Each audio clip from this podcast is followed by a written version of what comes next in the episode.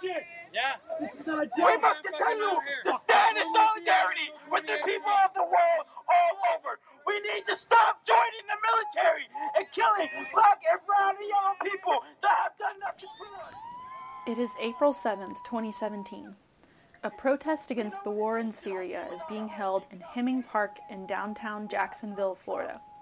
Along with the protesters is a group of counter protesters, waving Trump flags and shouting into megaphones. Both sides are trying to drown the other out. Connell Crooms is at the rally. Connell is a young deaf black man that has been a consistent face in the activism community in Jacksonville for the last five years. He wasn't intending to speak that day, but when a friend asked him, he agreed. Gary Snow, a well known Trump supporter and provocateur, is there as well, standing next to Connell on the wooden stage and waving his large Trump flag right in front of Connell's face. The next minutes are caught on video from as many as 37 different cameras. Connell asks the Jacksonville police officers again to separate the opposing sides. They refuse. When they do, Connell says, F the police.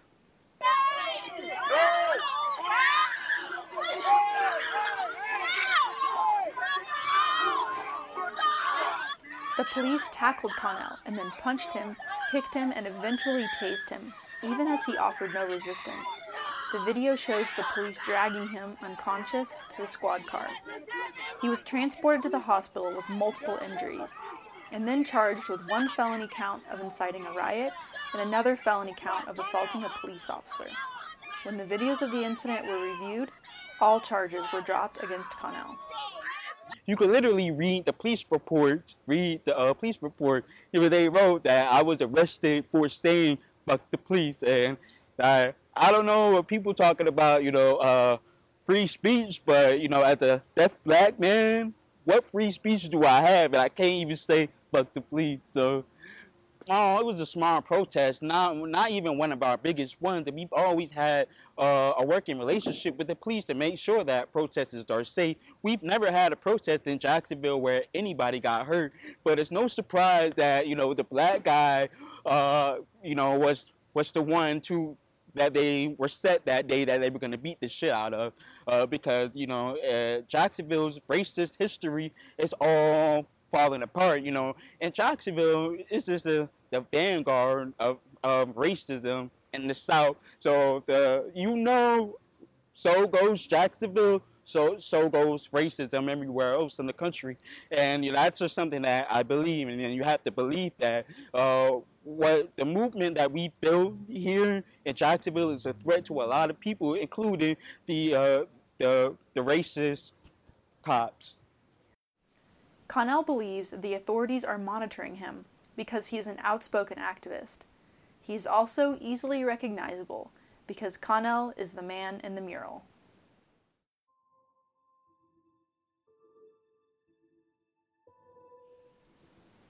It's nearly impossible to miss Connell.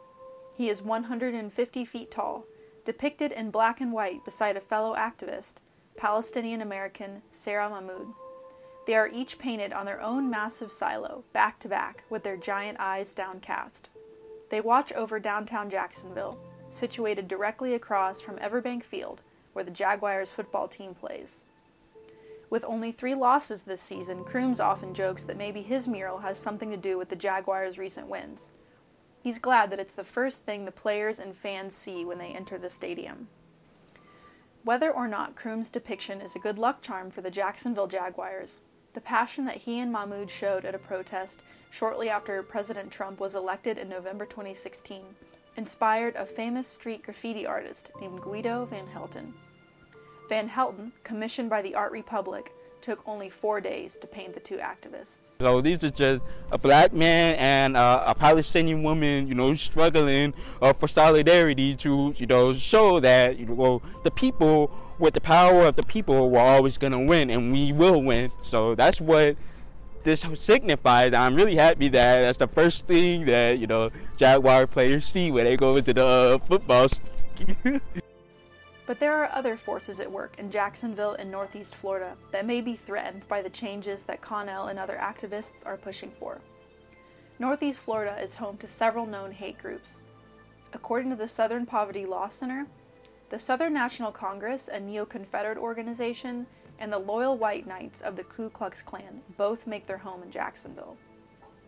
Jacksonville is also only 45 minutes north of St. Augustine, a town that Dr. Martin Luther King Jr. called the most lawless community in which we have worked after he was arrested for trying to eat at a segregated restaurant. In October 2017, the Ku Klux Klan distributed flyers throughout Jacksonville advocating for black men to be beaten with bats if they looked at white women. The flyers also said that fighting Jewish people was the same thing as fighting the devil. Calling the number listed on the flyer ends at an interesting voice message. We all hear the fairy tale of six million Jews died at the hands of the Nazis during World War II, but what they do not tell you is why.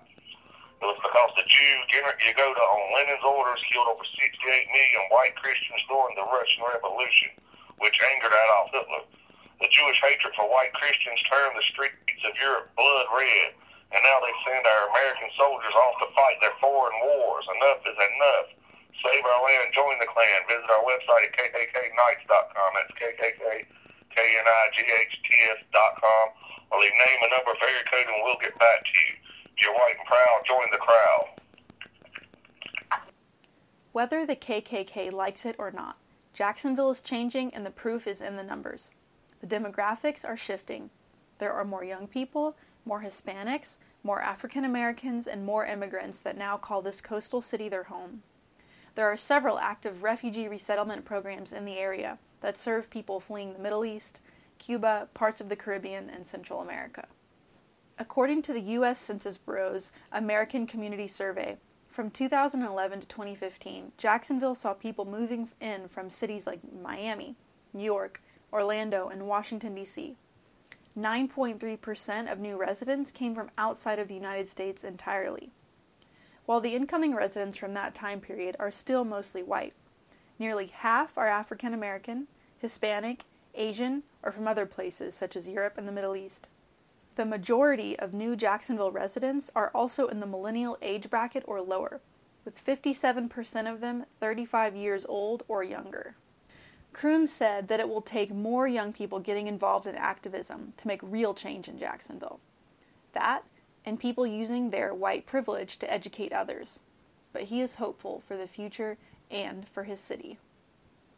You know, here in Jacksonville, the the level of uh, organizing, the level of uh, activism that we've seen is uh, is, is, is an amazing level. We, you know, we're known uh, across the nation as a town that a city that's like ten years backwards, and you know, this is no lie that Jacksonville has its faults. Jack Jacksonville has its problems, but we have the potential to be a great uh, city with you know great leaders. It's just all it just takes is just young people getting involved and getting uh, active, learning and educating and servicing other people. I mean, we're, we're building bridges here, and we are the city of bridges.